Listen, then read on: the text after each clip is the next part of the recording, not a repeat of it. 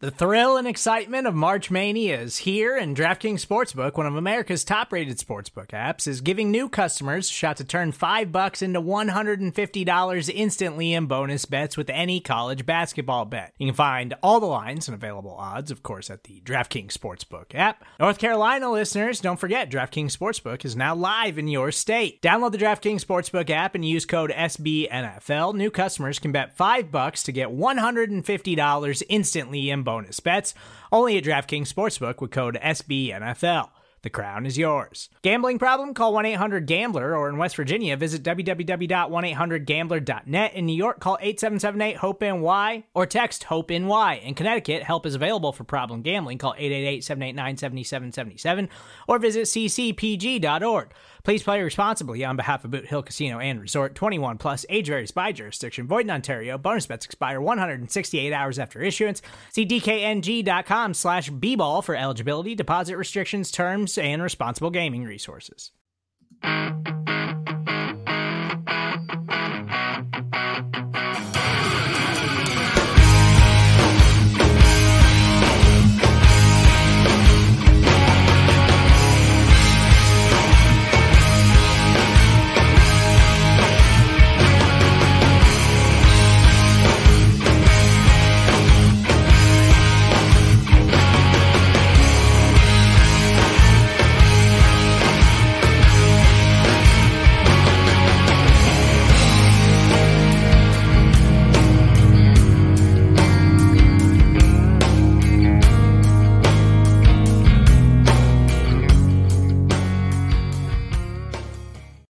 Well, what is going on, everybody? Welcome into the Hump Day Hotline, brought to you by the Market Dominator on the Buffalo Rumblings vidcast and podcast network. My name is Joe Miller. I'm the host of the Hump Day Hotline, and not with Jay Spence the King this evening, but with somebody who is very special to and near and dear to my heart, the one, the only Bruce exclusive, filling in for Jay, who's on assignment. Bruce, how you feeling? It's a party all the time, Joe. I mean, just disco balls, dancers, the whole thing. I mean, could there be any other answer aside from that? I want to see your man cave because you say it's a party, disco balls all the time. So I want to see a picture. I don't need a picture of you. I don't need an elbow reveal. I don't need anything like that. I just want to see your viewscape. Like, what do you like? Is there a disco ball in there? Like, is that? I've got on? three words for you. nice try, FBI. is FBI a word? I don't think so. I think a singular acronym counts as one word, doesn't it? It it may, but ladies and gentlemen, it is Hump Day. Uh, hump day, hump that like, jump on the like button. Do us a favor if you have not yet subscribed to the Buffalo Rumblings YouTube channel, please do so. Uh, also, we are Super Chat Live. So if you have a question for myself or a comment for myself or for Mr. Bruce exclusive, you can uh, you can do that as well. You can super chat us. Got a whole bunch of people up in the room, including my mom. Mom, meet Bruce. Bruce, meet my mom. That's my mom. Hi, mom. right now, you're like, wait a minute, your mom shows up to these things? Yes, she does. Uh, Brian, my Bauer wife is in the comments section all the time. She is doesn't she, say anything. What's her name? Mrs. Nolan. I'm just kidding. But it's good to see everybody jumping in. Uh, Bruce, it's good to have you with us. Before we get started, um, actually, you know what? I'm going to save that for later. But uh, let's start here. And as much as it's weird because we, we are in, in the middle of this 11 day break between uh, you know, obviously last Thursday night's game and what's coming up on Monday, which is kind of nice. The Bills are getting a little bit of an extra bye week. Has has the the savor of the flavor of that Thursday game left your left your your mouth yet? Is there are you feeling a certain way about it? Is it gone? Have you flushed it? Like that's the new buzzword around One Bills Drive is we, we're gonna flush it. Like where are you at on that on that game? I didn't really feel all that much when we were done because the Buffalo Bills did something on Thursday that anyone should have expected them to do if they've spent any time watching this team this year, which is they beat up on an inferior team, mm-hmm. specifically a beat up an inferior team. So they beat up a beat up team. That's what they did. And right. they should have done that. So nothing really changed for me because I'm not sure that that game would have told us anything meaningful unless mm-hmm. the Bills would have gotten whooped. Then it would have told us something. But expectations minus reality equals disappointment. And so for me, my expectations were that the Bills were going to come in and smack around an inferior team with a bad quarterback. And that's exactly what they did. So now that that happened, I walked out of that game going, okay. Like overall, from a team standpoint, I didn't really feel anything. I think the things that you can take away from that particular game are the individual performances mm-hmm. rather than the team performance, because the team performance was exactly on par with what you would have expected them to do.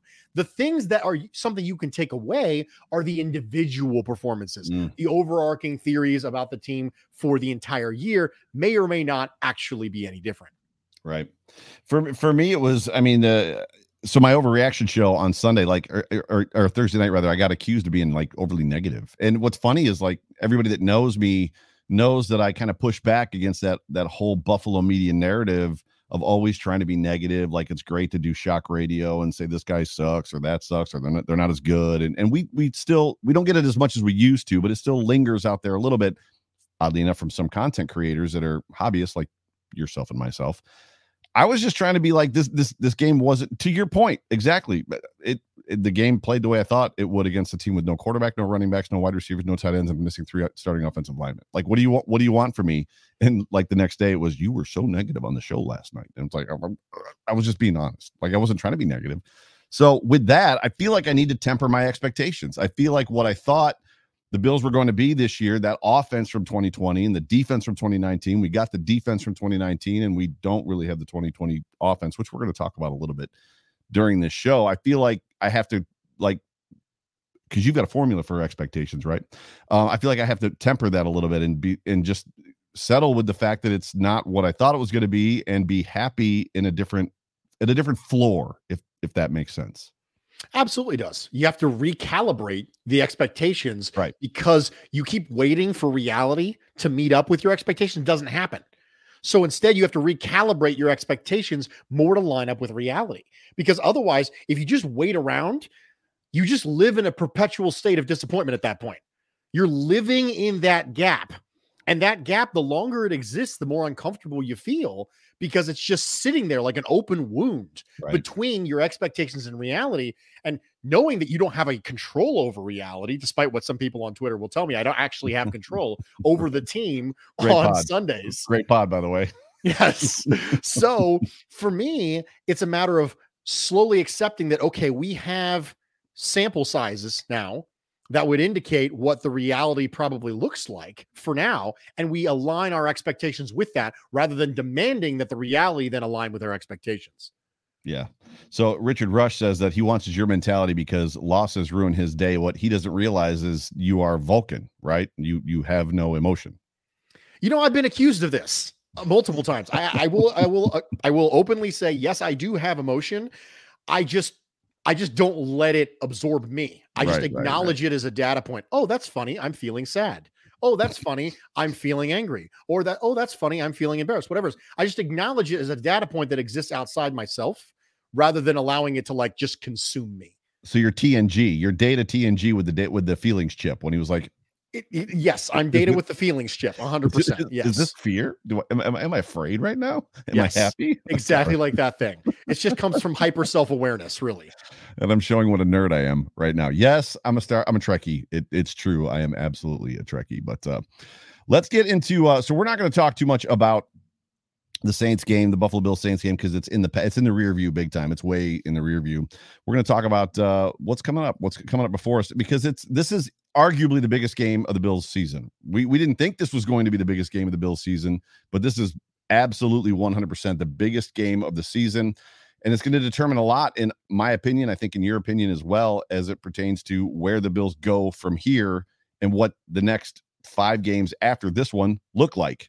Uh, but before we get that, the Buffalo Bills have activated both Spencer Brown and Star Lotulelei off the COVID inactive list, which, if any of you did not know that, you know that now. So both those players will be back. They are supposedly not struggling from any health uh, deficiencies. They're they're okay and ready to play. Uh, Feliciano also has returned uh, to practice. They have 21 days to activate him. I don't know, unless you've heard something different, that they have not said as to whether or not he is going to play on Monday. They have But not. Bill, yeah, but the Bills are getting healthy at the right time. Would you agree with that? I would agree with that. I- I, think that there's there's never a bad time to get healthy, but there's certainly a bad time to get unhealthy. Right. And if I have to pick between losing somebody week one for five weeks or losing them week 15 for five weeks, I'll take week one Yeah. because you assume that this team is probably good enough to be able to make the playoffs without any of those things. That as long as it's, you know, not like Josh Allen. But for me, getting healthy is more about being able to find who you're going to be moving forward because a Mhm. lot of teams don't have an identity right out the gate because every team every year is a little different. There's a different combination of human beings in there, especially offensively. When you lose John Brown, you replace him with Emmanuel Sanders, right? Right. That's a bigger of a deal than you think, right? When you inject Matt Breida into the equation, when you inject Spencer Brown into the equation and move Daryl Williams, every team is its own entity. You can't just say, oh, well, this team's going to look exactly like it looked last year because most of the personnel is the same. But that's not the way this works. Right. That's not how any of this works. So I think it's good to get healthy at the right time because what it allows you to do is allows you to figure out who you're going to be moving Yeah. forward. And the Yeah. teams that get hot at the right time, we talk about that all the time, but it's really kind of a team that figures out who they're going to be at the right time. Yeah. And that's what you can get when you get healthy. There's there's rumblings out there, and I, no pun intended. There's rumblings out there. Nobody from our network, so not rum people from rumbling rumblings out there rumbling, but there's rumblings out there that people are expect or excited that that that Spencer Brown is back because of Matthew Judon, and Matthew Judon, Judon by far and away, or maybe not by far and away, but is clearly having an incredible year this year from the def- defensive end standpoint, from an end standpoint, rushing the passer for the Patriots. What's weird about that is. I don't know that I sit on that fence. I'm excited to get Spencer Brown back to move Daryl Williams back inside to get Cody Ford out of the lineup but I- I'm not ready to just say Spencer Brown is going to have his way with Matthew Judon. I almost wonder if Daryl Williams might be a better matchup. I mean, Daryl Williams, if we remember, took care of TJ Watt last year in that Steelers game. It just I, I I don't know what your expectations are, but that that matchup concerns me a little bit. Spencer Brown has played, played well this year within the context of mm-hmm. being a rookie tackle. We need to understand this. So, Spencer Brown has played well if you put up the bumpers. Spencer Brown is not a top 10 right tackle. He's not a dominant player. He's not going to be a Pro Bowl player his rookie year. Mm. He's been good for a rookie right tackle. Right. He's been one of the better rookie offensive tackles, but that's within the sample size of rookie tackles. So I agree with you. I don't think there's a scenario where you can say, oh gosh, whew, thank God we got Spencer Brown to go up against Matt Judon. There's our eraser right up there. No, no, he's not. I agree with you. The thing that Spencer Brown gives you is he gives you better guard play because it Mhm. allows Daryl Williams to kick inside. But that Right. doesn't mean Spencer Brown, we should expect him to come out and play dominantly against Matthew Judon, who is playing out of his absolute marbles this year. It's really a trickle down effect rather than a one to one effect of bringing Spencer Brown back. Yeah, Starla is coming back as well, which I'm excited to see Ed Oliver lined up against him because Ed Oliver, you know, the last couple games without Star has played like a man with with his hair on fire. I said that on the Fina show on Monday. I'm I'm excited to see him, you know, kick back to his normal position. That I think it's a three technique with with Star lined up at the one and just kind of sucking up those blockers. We're gonna need a big day out of him. I you know I I feel like and we're going to get to this in a minute as well. I feel like he could make an impact in this game. He he clearly has the ability to affect games. I think it's getting to the point where teams are beginning to recognize him and see him and probably game planning for him a little bit. I'm not saying that he's Matthew Ju- Judon, he's not Joey Bosa or any guy like that or Cam Heyward, but I feel like he's he's in that mix. But Star having Star back is going to shore up the shore up the ground game, which is important. Um, yeah. Any quick thoughts just about Star being back? I think Star being back eliminates the possibility that you have to use Vernon Butler. Mm, And that's that's a big part. I mean, that's a win. when you activate two practice squad defensive tackles over Vernon Butler, you're saying something. And Yeah. if you bring Star back, then you could say that same thing again this week. You're not required to say, well, you know what? He had his time on the inactive list. I'm sure he's learned his lesson. Let's bring him back. You no Mhm. longer have to tackle that because you have an additional body at the position that you were previously utilizing Vernon Butler for. So I think that much like Spencer Brown's main benefit is a trickle down through the rest of the offensive line, Star's return is a trickle down through defensive tackle to the point where you no longer are required to make a difficult decision as to whether or not you would like an underachiever at defensive tackle or a practice squatter at defensive tackle. Right. So let's do this. Let's let's kick off all the analyzations for a minute. Buffalo Bills are they're they're going to host the New England Patriots on Monday Night Football. The New England Patriots are a half a game in front of the Buffalo Bills. If the Buffalo Bills win this football game, They're in sole possession of first place in the East, and then have probably a track, a tract, if you will, use proper vernacular, to the one seed from there. Just understanding what's going on with the Titans, what's going on with the Chiefs, what's going on with all the other teams that are in the AFC. More than that, as a fan, where's your where is your i don't want to say your mind at or your heart but maybe where is your mind where's your heart where's your your countenance to use a churchy word? Where are you at with this? It five the game's about to start. We're four minutes away from kickoff right? And that's when it usually hits us. The nervousness hits us a little bit. And the reality is this game staring us in the face you know we beat the we beat the patriots like we're supposed to like we thought we were going to do 10 weeks ago and everything's great we lose to the patriots where you I at believe, on that? I believe in statement games. I believe in them. A lot of people, you know, don't believe in statement games, you know, every Right. because everything changes so significantly week to week. But I mentioned before that last week was the opposite of a statement game. Mm, There was only one outcome that would have made a statement, and that was the Bills getting beaten. right. Any other outcome, the Bills winning by seven or the Bills winning by 70, wasn't really going to make a statement to me. This game does make a statement to me because the Patriots have started to find themselves earlier than a lot of teams. I mean, they're on a massive win streak for a reason. Mm, Mac mhm. Jones is playing perfectly reasonably. The defense has rebounded from a down year last year. They're getting efficient play, they're running the ball effectively. The upgrade from Cam Newton to Mac Jones has been notable this Mm. year. And they're starting to get good production the way that they envisioned it happening when they made significant free agent acquisitions this offseason. A lot of the acquisitions that they've made are starting to come around. Hunter Henry is starting to really become, you know, a factor for them. Yeah. Jonnu Smith still a little bit behind, Right. but Matthew Judon, as mentioned before, was there was a question coming from Baltimore. Was he a product of a scheme that allows him to get open and run runways essentially toward the quarterback? But the answer is no. The Mm-mm. Patriots system is very, very different than the than the Ravens system, and he's thriving. So Judon ends up looking like a, a bargain after Right. potentially concern about, whoa, red flag, maybe an overpayment. And so they're starting to gel and come together at the right time. And so I think this is a statement game, especially because they're a hot team.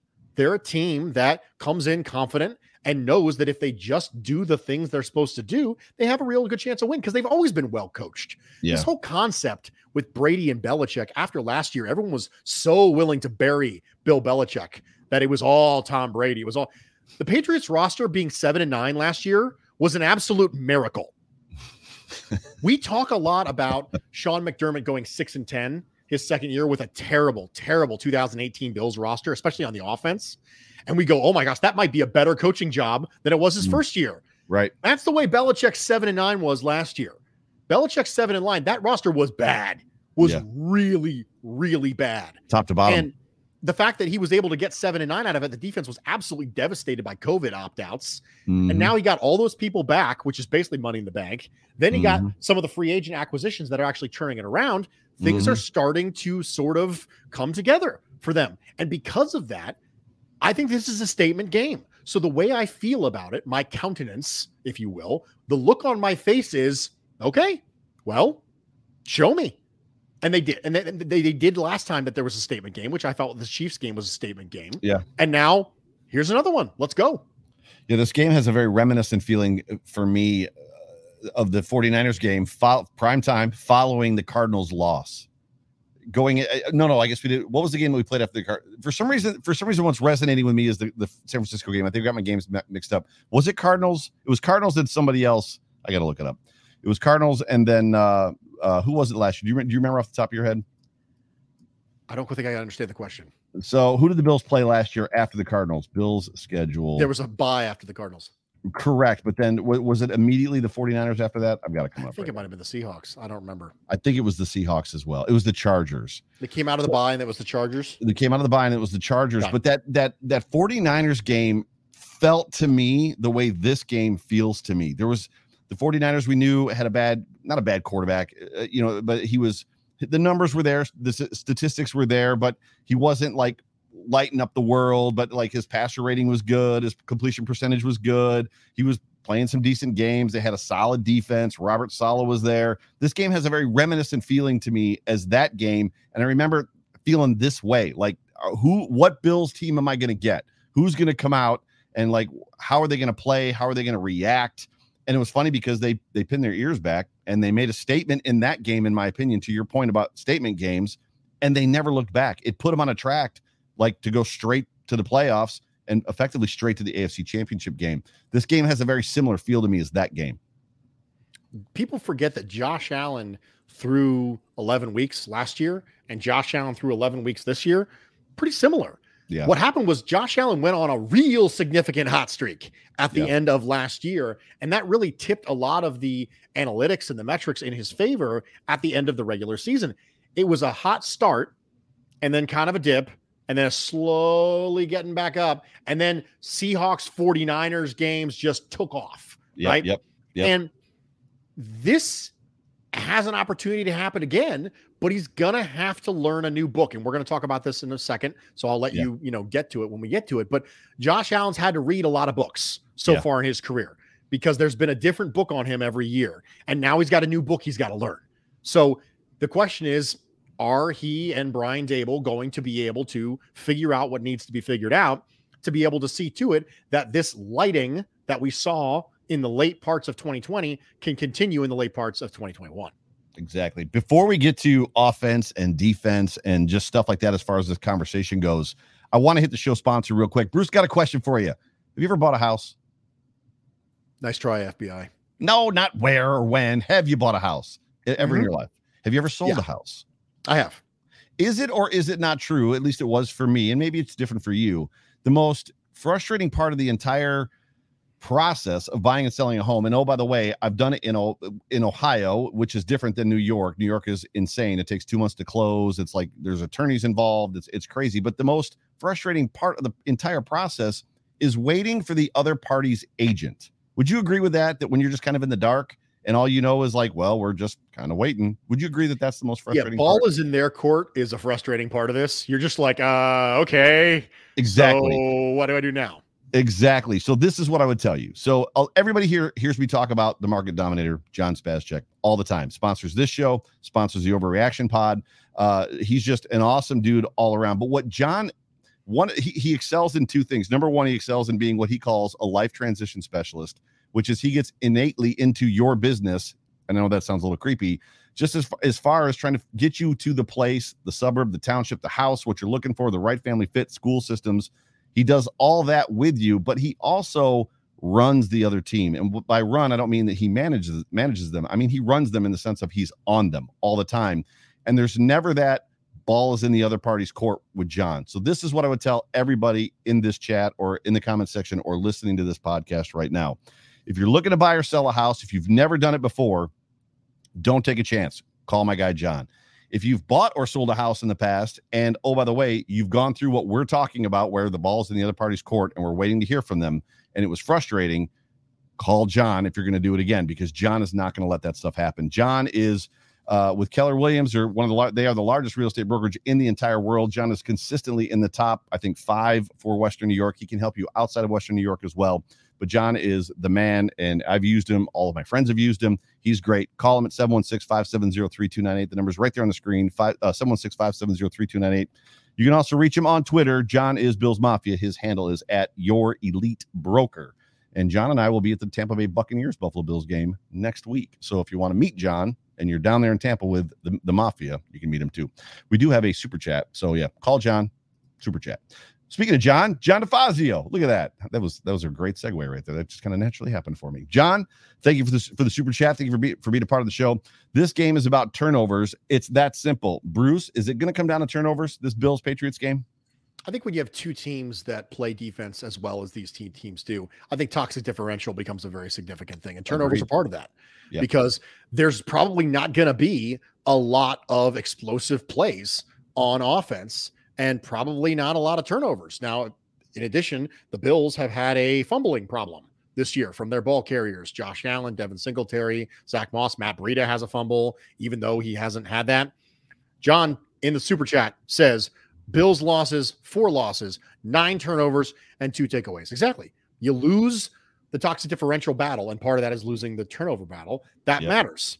Yep. And so it matters more when they're isn't a massive talent gap that can overcome the disparity. Because the fact of the matter is, there are teams out there that are good enough to overcome sloppiness. And when you are playing a beat up Saints team, for example, if Josh Allen throws two picks, Lottie die, you still whoop them 31 to 6 because they can't do anything to take advantage of it. So I can give you all the opportunities in the world. That's really what this is. Football is about opportunity and capitalization. Mm-hmm. And I can give you all of the opportunities in the world. And if you don't have capitalization, it doesn't matter. The Patriots do have capitalization. They have the running game, they have the points scored. Everyone thinks they're a dink and dud offense. They're one of the top scoring offenses in the NFL. They're number one in point differential. Yep. No longer the Buffalo Bills. It matters. So they're hard enough to deal with without you giving them additional opportunities. So I agree with John. It's going to be a big part of it. Yeah, it, it, it, I guess the question. is- I mean, I would I would prefer to see. Obviously, the Bills have four takeaways, but if it's not that, I would prefer to see none from either team and just kind of let the chips fall where they may. Uh, but one thing we want to talk about, and this has been kind of in my craw, brought it up on the, on the food for thought uh, conversation that you were having with Nate Geary uh, last Friday night. Just as far as the offense, what I think we're going to see, particularly with Trey out, and there's a lot of meat on this bone. But the Bills' offensive philosophy, it just feels like it's been more conservative this year. There's been a lot of just different play calls. There's less there outside of the Titans go for it from six inches, like on fourth down, and instead of kicking a field goal, like outside of that moment, and, and it was before it and after it as well. It just feels like the Bills' offense has been a little more conservative this year. And I did some research, I think you did some research, just kind of on this topic. I'm just not sure what we're going to see in this game, and I gotta wonder if. And I and I brought this up, like I said, uh, on food food for thought when I was in the comments section. I gotta wonder. It seemed like last year the Buffalo Bills had all the chips in the middle. It they knew that that defense was gonna was not gonna hold up.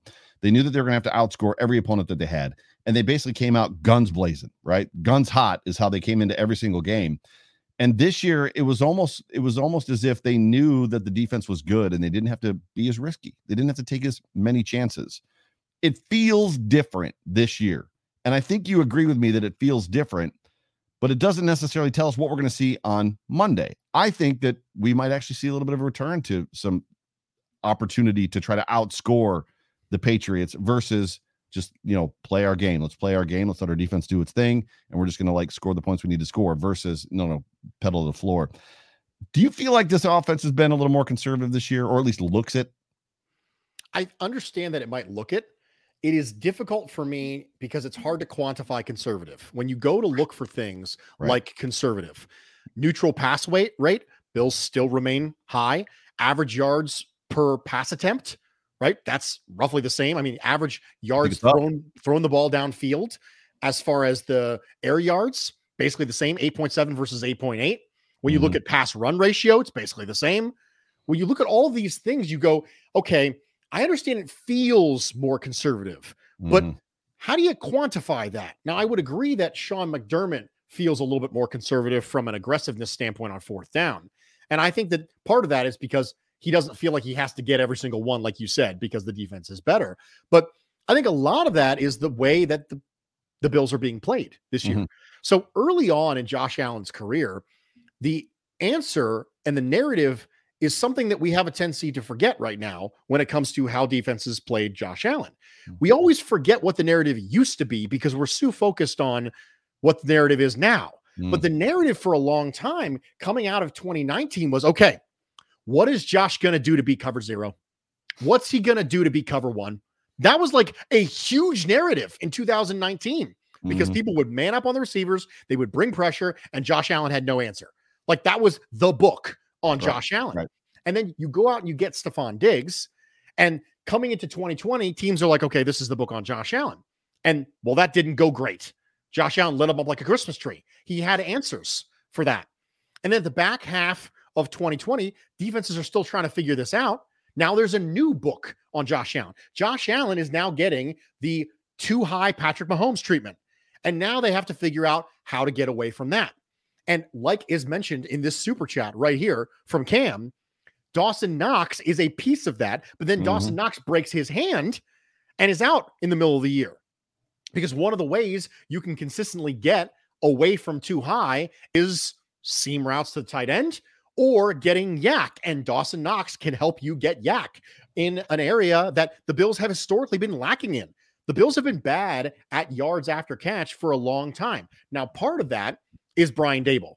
Part mm. of that is the fact that Brian Daboll is not Steve Sarkisian. Steve Sarkisian, uh, former offensive coordinator at Alabama, now the head coach at the University of Texas, did a offensive clinic where he was talking about the fact that he never, ever once a receiver to catch a ball while stationary, ever. Mm. He doesn't want that at all. Well, Brian Daboll doesn't ascribe to that theory there's lots of button hooks, there's lots of out routes, there's lots of in routes, right? And part of that is because Josh Allen throws those routes well. And the routes that Josh Allen throws well are routes that don't necessarily lend themselves to a lot of YAC. So where do you generate YAC? You can generate it from Dawson Knox, and that can help you get out of two high. But there's going to have to be a scenario where they figure out how to consistently get people out of two high because normally the answer is going to be run the ball effectively. The right. reason why Aaron Rodgers sees less two high than Patrick Mahomes is because the Packers can run the ball better. Right. Right. And so the Bills, without the ability to be able to run the ball dynamically, despite everyone being all over Matt Breida, still averaged 2.9 yards per carry. I mean, he's not like the guy at running back who's going to solve all our problems, but the inability of the Bills to be able to run effectively and get that safety to commit down in the box, you got to find a different way. And then you had a player like that in Dawson Knox and he got hurt. So for us, when it comes to offensive conservatism, it's going to be how do you stay aggressive while qualitatively, qualitatively, not metric wise, not in a way that you can measure, but qualitatively looking different than you did in 2020 because you can't look the right. way you did in 2020 because you're being defended different. One of the things we saw a lot of in 2020 was a lot of deep overs, a mm. ton of deep over routes, right? Those routes aren't good against two high. Right. That's the reason you're not seeing a lot of them. Those routes that you saw consistently against the Rams, consistently against the Dolphins early in 2020, that's not something you run against two high. You're literally running your deep over directly into a safety. You don't yeah. do that. So if you're yeah. getting that, you're not going to see a lot of those big plays. So you have to find different ways to generate big plays against two high. And that's a challenge to be able to do that when you can't run the ball. So I don't think that necessarily the offense has been overly conservative. I think they're just trying to figure out how to be dynamic against a new look when your left hand is tied behind your back. And that is you can't run the ball it just it just seems like they're not doing things that they could do. So, for instance, one one of the things they can do to pull pull teams out of two high, Tampa two, is go five wide. Which you and I were talking about this today. They're they're running basically the same amount of percentages last year in five wide. They could go four wide, which they basically have done ten percent less. I think in snaps was the number that you pulled. Obviously, screen plays, which they're they're trying to force, and they're not a very good screen team. The under one two three yard routes to Cole Beasley work as well that one route, and I, I don't know what it's called, and I reference it all the time. The route that Cole Beasley made a living on in 2019, where he would go up and then cut into the middle and then catch the ball in stride and then dart basically a post from there. He made a living on that. They didn't run that in 2020. They haven't run it yet this year either. There's a lot of run like plays that they could do outside of just trying to force the run like game down somebody's throat that I feel they could take advantage of to pull them out of that two high. They just don't seem to want to do it. They seem to want to just he wants to hang back there and wait for the guy to get open. Like, and I like it just it's weird to me. It's just weird. It's a go concept. It's a run and shoot concept from SMU, is what you're talking about with with Cole Beasley. And it's yeah. an option. It's an option route. And I think that Cole Beasley being banged up is probably one of the reasons why you haven't seen much of it. Is because Maybe. one of the choices there leads him directly into a, a rat a rat safety. Like yeah, if you right. have if you have a safety who's in, you know, who's sneaking down, you're going to lead Cole Beasley directly into someone who's going to smash him. Right. And that's one of the options in that in that go concept. It's choice mm-hmm. route from Cole Beasley and I think that we'd be probably more willing to do it if Cole Beasley didn't have busted ribs. Yeah, for sure. Pamela, sorry for waiting so long on the super chat. I just was uh, obviously working through this concept and and your your comment fits right in with it. So as to Josh, sounds like he hasn't really improved since last year. He improved a lot within the two years before. Do you think he has peaked then? Has he found his ceiling? I don't think personally. Bruce might have a different uh, con or uh, uh, opinion. I don't think he's found his ceiling necessarily. I think we know where his floor is. I think he's found his floor, which isn't a bad floor to be in. I think it's just more about uh, how does he grow past, to use Bruce's term, he's got to read the next book. Is kind of where we're at. Would you agree with that, Bruce? I would agree. Qualitatively, he needs to read the next book. Book. Um, Yeah. It's the if there is a book on you, and I've said this before. I said this a lot when Josh Allen was still developing, and we didn't yet know if he was going to be the guy. Even though some Mhm. people would say we knew at the Vikings game when he hurdled the defender, the answer is no. We did not know at that point that he was Right. going to be the guy. But I think that if there is a book on you, you're not a franchise quarterback. It's that simple. If there is Right. a book, if there is a well, all we got to do is do this thing, and we'll shut Mhm. him down then Mhm. you're not a franchise quarterback. By definition, a franchise quarterback is someone who you can't shut down. You slow down. He has Right. bad. He has bad games. Everyone has bad games. Sure, sure. But there isn't this one thing that is the answer. And that's the reason why you take a quarterback like Josh Allen, because he's got so many tools and so many traits that he gives you so many options. We've talked about this a million times before. Traits give you options. And the more options you have, the less likely it is that there's going to be a defense that's going to just be like, oh, well, this is the answer for Josh Allen. This is the answer.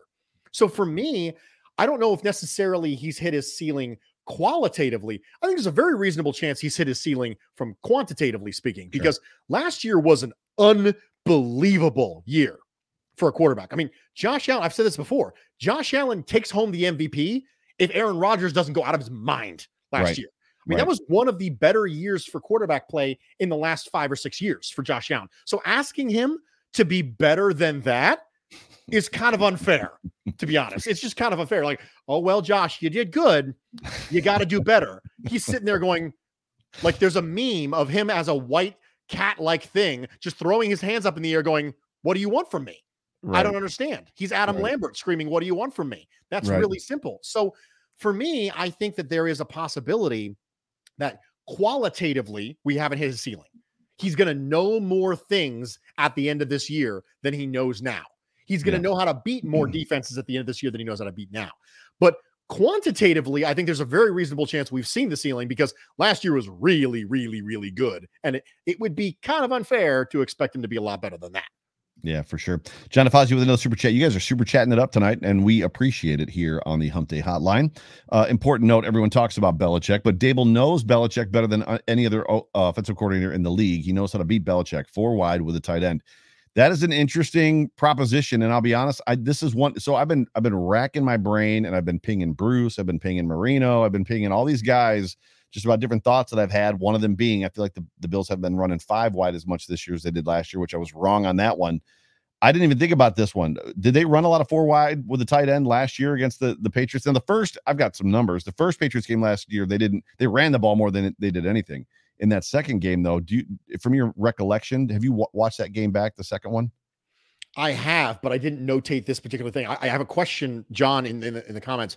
When you say four wide with a tight end, are you talking about four wide receivers and a tight end, like no running backs at all, Right. or are you talking about Three, uh, three wide 11, per- 11 personnel and you're just going spread? Because that's a very, very different concept. Because what you're talking about with four wide receivers and one tight end, that is that's a personnel grouping you're not going to see very much, like ever, from anybody.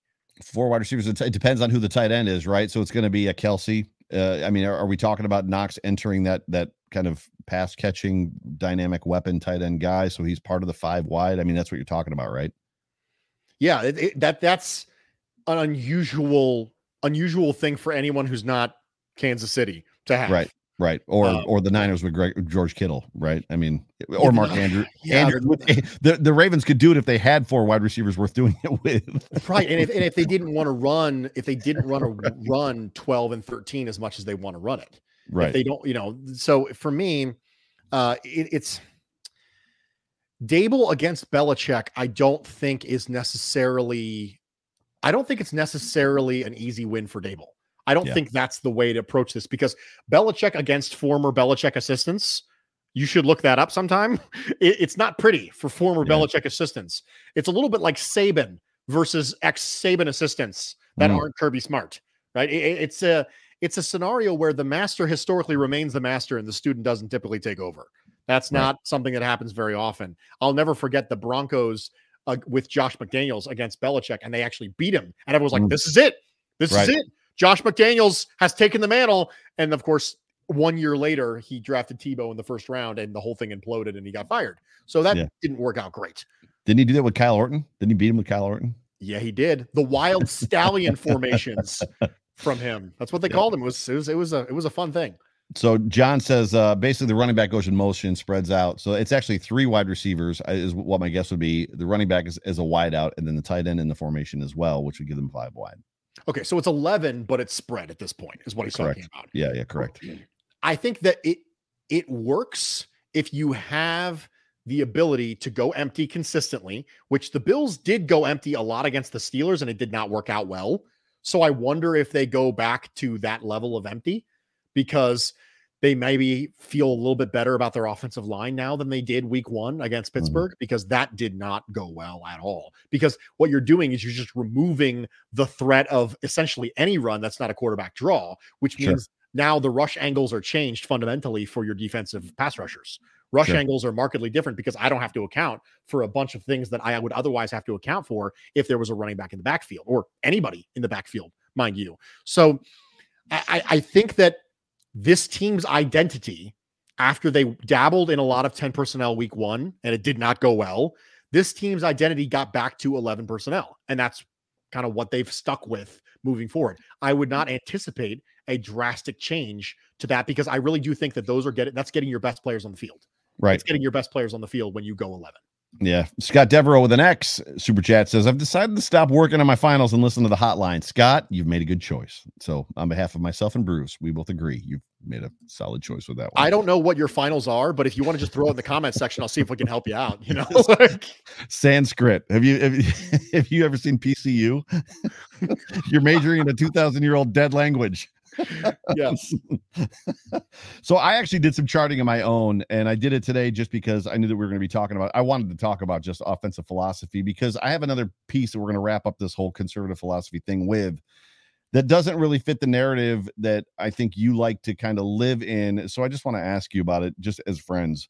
Um, but as I charted 2020 runs through 11 games versus 2020 runs through 11 games, they were strikingly close. So the Bills averaged 25 runs per game in 2020. They averaged 26, or uh, like 26 and some change. Uh, overall, in 2020, there was 277 runs in the first 11 games. That was with three losses.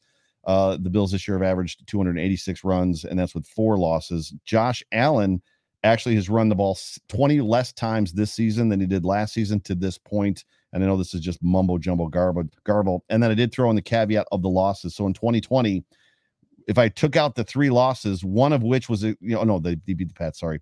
Uh, if I took out the three losses, uh, they actually averaged 27 runs per game, and then this year without the losses, they averaged 28.5. So they actually are they're running it a couple more attempts more this year than they did last year, but it's not striking. And I think what's weird, I think the most striking thing for me in this stupid thing is that right there, they ran the ball 38 times against the Pats at home and almost got beat because of it.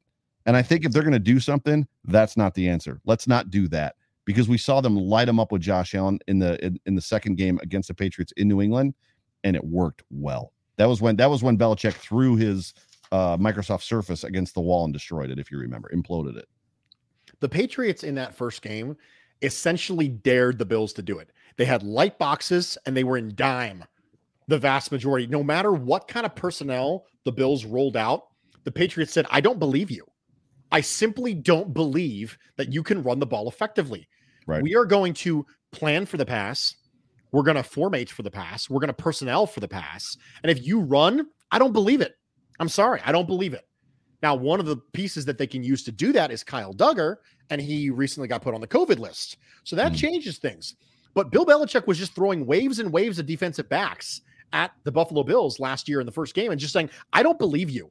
Mm. I don't think you will a stay patient because if you see a six man box and tons of defensive backs of the field, you're supposed to be able to run the ball. That's what you're supposed to be able to do. And Brian Daboll and Josh Allen consistently checked or called into a run and said, This is what the defense is telling us to do. We're going to do it. And the Bills weren't overly effective at doing it last year, and mm. they haven't been overly effective so far this year in doing it. So there's always this weird, strange concept when you're not a complete team. And the Bills are not a complete team, but nobody is really a complete team. Complete teams are hard to find. But when you are don't have a complete team, there is always a strange friction between what I do well and what they do poorly. There's always a weird, unstoppable force versus immovable object theory. Right. Okay, I don't run the ball well, but they're showing me six man box with defensive backs all over the place, Mhm. which in all semblances of football tells me I'm supposed to run the ball, but I don't do that well. But they don't defend it well in this situation either. So what do I do? There's always that weird conflict, and there's always going to be people who say, "No, this is what we do. We're going to throw the ball." Okay, you're going to throw the ball into dime on third and one with six defensive backs sitting there and a six man box. Like, what are you really? So at some point, there has to be a balance between what I do well and what they're telling me that they're going to give me because every defense gives you something. And Right.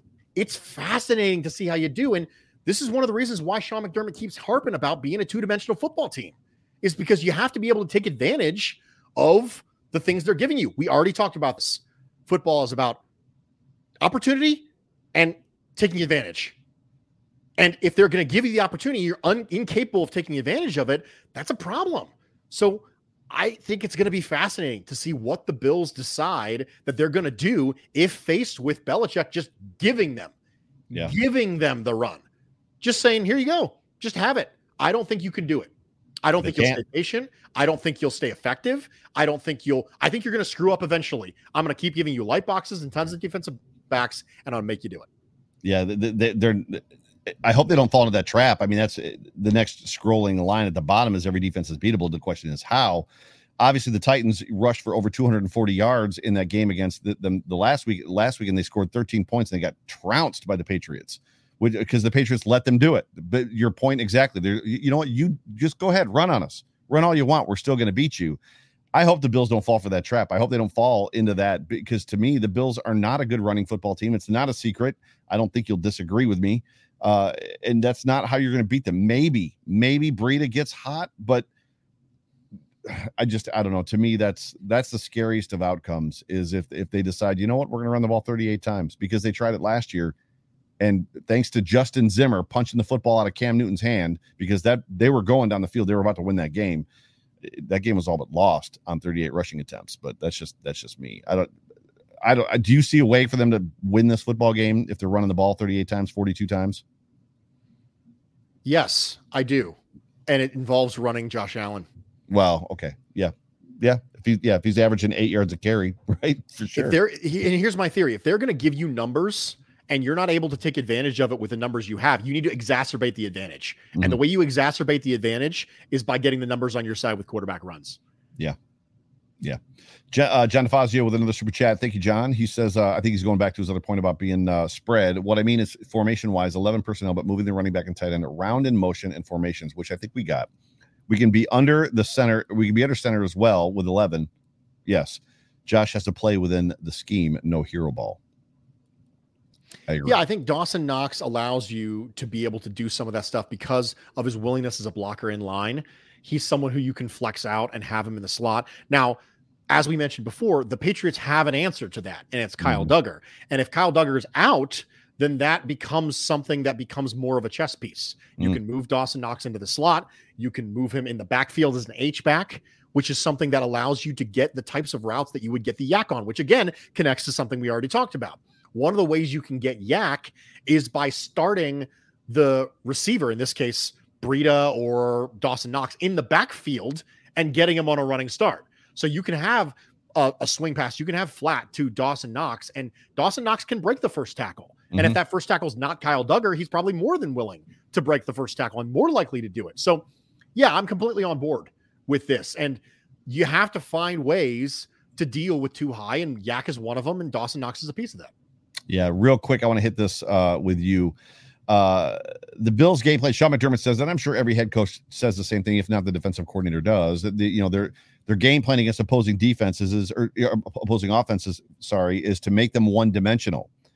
The question is in this situation is what dimension do you give the Patriots, and which which one do you take away? Because on the ground they've been dominant. So do you take the ground game away and and you know and, and put them in a situation where you, you're going to make Mac Jones beat you, or do you take Mac Jones away and and say you know what line up and punch us in the face with Rhamondre Stevenson and you're the running backs and we're going to take our chances that way. I don't like either of the. I don't like. I don't like this pick your pick your poison situation for the Bills right now. Like they're going to be in a nickel four two. We already know that they're not even going to come out of it. We, we know they've established that. So then it just turns into how they're going to what what is the chess play here for the Bills? I don't know if you've got insight, but this to me is fascinating. What are you taking away? To me, when I look at the Buffalo Bills and I look at the New England Patriots, what I want is I want Mac Jones to beat me holding the ball. I want him to get to his second read, his third read. I want to work him through the progressions. I want him to beat me down the field, in the pocket, under the gun. Now, I'm not saying Mac Jones is bad in those situations. He's not. Mac Jones is reasonable in a lot of situations. It's not a matter of bad, it's a matter of worse. It's comparative versus absolute advantage. Right. And so, what I want is I want him to specifically be forced to do left-handed work. Now he's good doing left-handed work, but not as good as doing right-handed work. Mm-hmm. So for me, when I look at Mac Jones and I look at the Patriots and he's played completely reasonably. He's a completely reasonable quarterback right now. He does not look like a historic rookie quarterback. And so you should not defend him the way you defend historic rookie quarterbacks, which is you blitz and blitz and blitz and blitz him right. until it comes until the cows come home. Right. Well, that's not necessarily the truth. I would very much like to force him to beat us, but it's a specific quality of how you have to support them to beat us, how you have to make him do it. The so problem, for me, sorry, it, it's it's beat us down the field, second read, force him to hang there and work through the progressions. Yeah, the problem the problem that I, I love I love that thought. The problem is is if I'm going to be a contrarian, which a lot of times I am the on the contrary, I'm a contrarian the problem that I have with it is what have we seen from Levi Wallace in this in this defense? What they asked Levi Wallace to do? They asked him to play 12 yards off his wide receiver, and you know Dane Jackson is going to do the same thing. So there isn't going to be a working through the first to the second or third progression because that wide receiver is going to be open on both sides of the field. At which point those guys are going to they're going to come down and make the tackle because that's what they asked them to do. I just we've all seen it, right? Look at I mean, what they did against Tua. What they wanted to do against Tua was they wanted to make his first read be really, really aggressive with that first read, force him to work across field, get right. him antsy, and let the pass rush get there. Now, the New England Patriots have a much better offensive line than yes. the Miami Dolphins. That's yeah. not debatable. However, the principle remains the same, which is what I want is I want Mac Jones to be forced to work through his reads. Yeah. And to do that, you have to be aggressive on the first one. They did it against Tua. So they we know they can do it. Now it's not going to result in the same. It's not going to result in the same outcome because right. Mac Jones is better than Tua right now, and also because the offensive line for the Patriots is way better. So you're not getting the same results, but qualitatively it looks similar. Yeah. I just uh I just have a great fear. And and the, the the other piece of this that we're not having a conversation about is the Patriots mapping the Colts game plan with Jonathan Taylor and just charging the ball. So we it, it, basically charging the ball down our throats. And I know that Star was not in that football game. I know there, there was a lot of other breakdowns in that football game. I know that we played soft, to use Joe Marino's term. The Bills wilted uh, on offense and defense in that football game. It got super physical. We know the Patriots are going to be physical against this football team, against our team. They're going to have to man up. They're going to have to pull pull their pants up, right? And they're going to have to tighten their cleats, and they're going to have to punch them back in the face. And I, I don't know that we've seen that yet from this football team. It makes me a little bit nervous as well. But we know we have it in them. They did it last year. I'm not saying they can't do it, but Vernon Butler won't be playing either, right? So, mm-hmm. yeah. And Trey and Tremaine Edmunds is back. And Tremaine Edmunds is back. Correct. Uh, uh, correct. Which is also big. I love this topic. So, um, what does the balance of the season look like for this team, win or lose? So, for me, if the Bills lose this football game against the Patriots at home on Monday night, it puts the the Patriots in the driver's seat. They are absolutely 100% in the driver's seat. And I'm not saying the Bills are out of it. They clearly could squeak into the playoffs or make it into the playoffs. They potentially pushes them back down into the hunt, which is not where you want to be. You want to be in the solidified playoff spot. But I think on the opposite, if the Bills come out do what they should be able to do against a, an inferior opponent, which I still believe the Patriots are an inferior opponent at this point, to me it paves it paves the way. To me this is that san francisco 49er game moment where once they won that game to your point josh allen was a different player for the rest of the season. He put the team on his back and beat every good defensive coordinator there was that was in front of him. I think that's similar thing. I think it, I, I think it could race them straight to the one seed in the afc if they win this football game. If they make the statement that you say they need to make i agree with you that and the people in the comment section agree too I think winning, winning, I think losing this football game is a is a tough pill, and it's going to be a bad situation. Winning this football game, I think, vaults them to the one seed in the AFC. What are your thoughts on just where this takes them, win or lose? As I said before, I believe in statement games. And if the Buffalo Bills lose this game, I think qualitatively it matters how they lose the game. But if they lose this game, then I think the question becomes can we steal this division from the Patriots? Right. If we win this game, it's can the Patriots steal it from us? I think that's the difference because the one seed I start to care about a lot more a little bit later in the season. Right now, I'm focused on the division. And when I look at the division and I think, okay, well, the Patriots still have to pay the Bills twice, and the Bills still have to play the Patriots twice. So when I look at that, I think to myself, okay, this is the tipping point for the division. And mm-hmm. what changes from here moving forward is who steals it from whom? Did you steal it from us or did we steal it from you? Right. so that's the way that my mind is thinking going into this game. I think it is changing the narrative on who deserved the division title and who actually got the division title.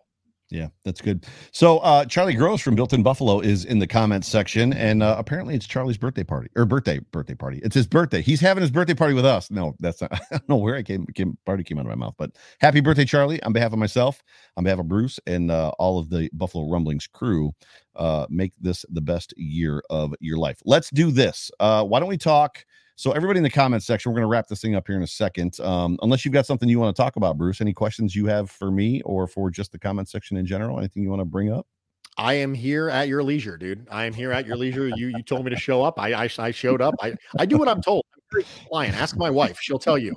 You don't be as married as long as I have if you're not a little bit compliant. But the the the popular thing I think is to take away from this conversation so far is that other people go to Chuck E. Cheese for their birthday, but Charlie comes here. So Charlie, Chuck himself doesn't even go to Chuck E. Cheese for his birthday. He comes to the Hump Day Hotline. So I think him, that's him and Scott Devereaux, who by the way, uh, he put in there. It was uh, he. Put, I don't know if you saw what he's majoring in or what his uh, what what his finals are. It was it was I think it was some computer language, but SQL. Yes, I did. I, I did. I did see it. So you know, DM me. We'll talk about it later.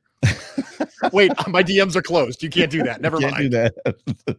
That's hysterical. So, uh, so ladies and gentlemen, you're tuned into the Hump Day Hotline. Let's do this. So, everybody in the comments section, whether you're on YouTube, Facebook, or Twitter, wherever you're watching us, viewing us from, and obviously if you're listening to this in podcast form, you cannot. But in the comments section, uh, give me a Josh Allen stat line and then a game prediction as far as the score prediction for this football game. And uh, while you're doing that, I'll start throwing them up. And Bruce and I are going to talk about just a, a, Josh Allen stat line as well.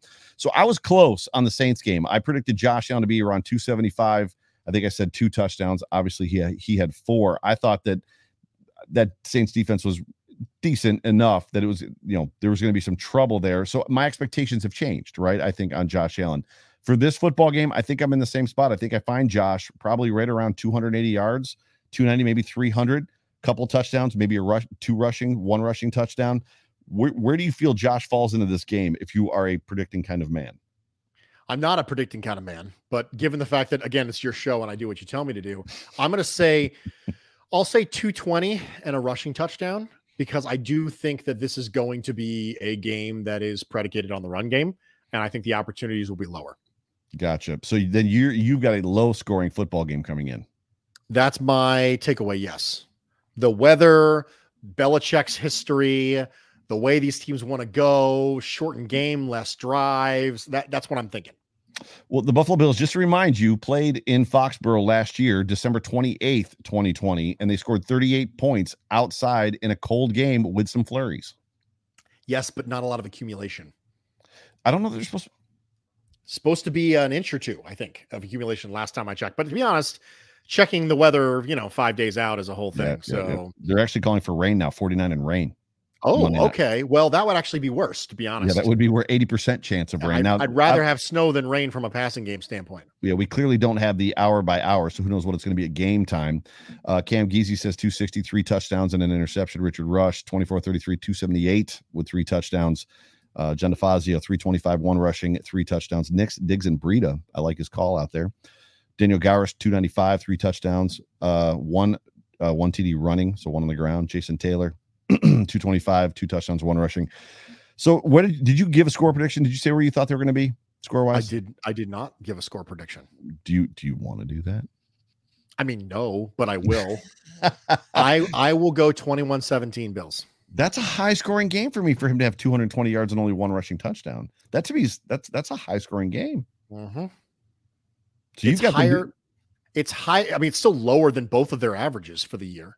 but you've got them doing a lot of you've got them doing a lot of groundwork if that's if that's the score. I do have them doing a lot of groundwork. Yes. I mean, unless there's a pick six in this football game or like a fumble recovery or a kickoff return, like for a Mhm. touchdown. Man, I don't know where I'm at score wise for this football game. I want to see them. I want to see another 38 to nine game is what I want to see. I want to see if you're going to make a statement, make a freaking statement, right? I mean, that, Mhm. that that's what I want to see. Um, it- it's tough for me in this football game. Bill Belichick defenses or Bill Belichick defenses. The good news is this is the fifth or sixth time, sixth time that Josh Allen is going to face a Bill Belichick defense. I would say that he's arguably gotten better with every time that he's faced a Bill Belichick defense, which probably you know speaks volumes to him. Who is the? I don't know why this is popping into my head. You might might or might not know the answer. So if Chris Jenke is in the chat section, he'll remember it. Is Josh Allen now the most tenured quarterback against a Bill Belichick defense for the Bills, or was it Fitz still, or is it still Fitz? It's Fitz. Is it still Fitz Yeah, I think it's Fitz. with the Bills? I don't mean Bills, then Jets, then Miami. you know, Oh, okay. With the Bills. No, With no. Bills. With with the Bills, I think, I mean, Allen was 18, 19, 20. So that's Right. six right there. right. Right. So he's got six games. I think that might be it might be that. Yeah, he might be the most tenured Bills quarterback to face Belichick ever, right? Which is crazy to think about. Sorry, sidebar. That's my rabbit trail brain working in over overtime. So I don't know. I'm probably in that 24 to 17 space as well. I guess I'm probably in that lower scoring, kind of knock down, drag out. We're all going to be nervous till the gun fires, right? Kind of situation. So I think I'm I think I'm in that same space.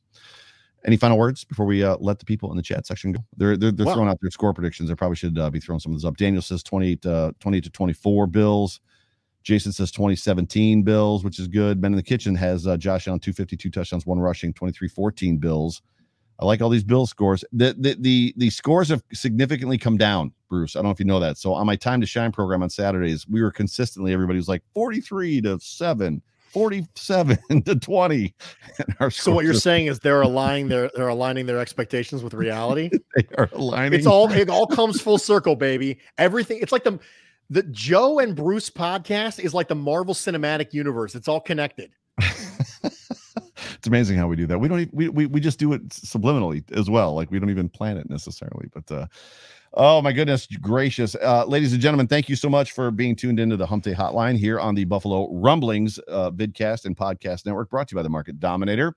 Uh, my name is Joe Miller, host of the Hump Day Hotline with uh, tonight's co-host Bruce Exclusive at Bruce Exclusive, host of the Bruce Exclusive on the Buffalo Rumblings podcast network, and Food for Thought.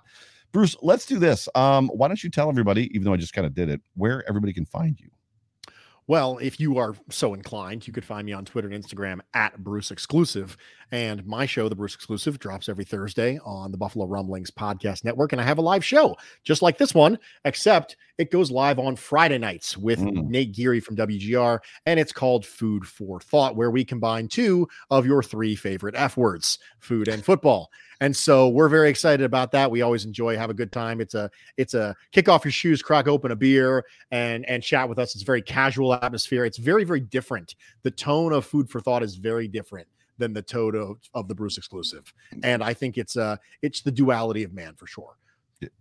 It's a great show, and it uh, it's coming. It's the next program, the next scheduled program on the Buffalo Rumblings Vidcast Network, which is uh, Friday nine o'clock. Uh, Saturday eight o'clock is the Time to Shine program with myself, where you guys get to come on with me and uh, have a conversation with me about just a hot take, score prediction, Josh Allen prediction, or stat line stuff like that. Immediately following that is the uh, chop up with Jay Spencer King, Sterling Furrow, uh, and then some other guests. Kristen Kimmick is on the show, and uh, and then no, not Sunday, Monday, Monday. So this just this just happened. So this is hot off the press. Monday, there will not be a normally scheduled uh, off tackle with John Fina show. The off tackle with John Fina show will actually happen at seven o'clock Eastern Standard Time. Because let's face it, you don't want to watch the pregame Monday Night Football stuff where they're all they're going to do is talk about Mac Jones. It's going to be two hours solid of Mac Jones and MJ10 and him trademarking that and all that crap that's going to happen. So this is what I want you to do. Hot off the presses, seven o'clock Monday night. Off tackle with John Fina. It's going to be myself, John Fina, Jerry Ostroski and Glenn Parker. So three former Buffalo Bills from the Super Bowl era that all played offensive line together are actually going to be on the John uh, John Fina show Monday seven o'clock, and then immediately following that game uh, will be the overreaction post game show, and then Tuesday, obviously, the code of conduct with Jay Spence, the King. I think I've said this three times already, but one final final words. Anything else? Nope, I'm good. Awesome. Well, for myself, Joe Miller, for Bruce Exclusive, Bruce Nolan, go Bills. Go Bills.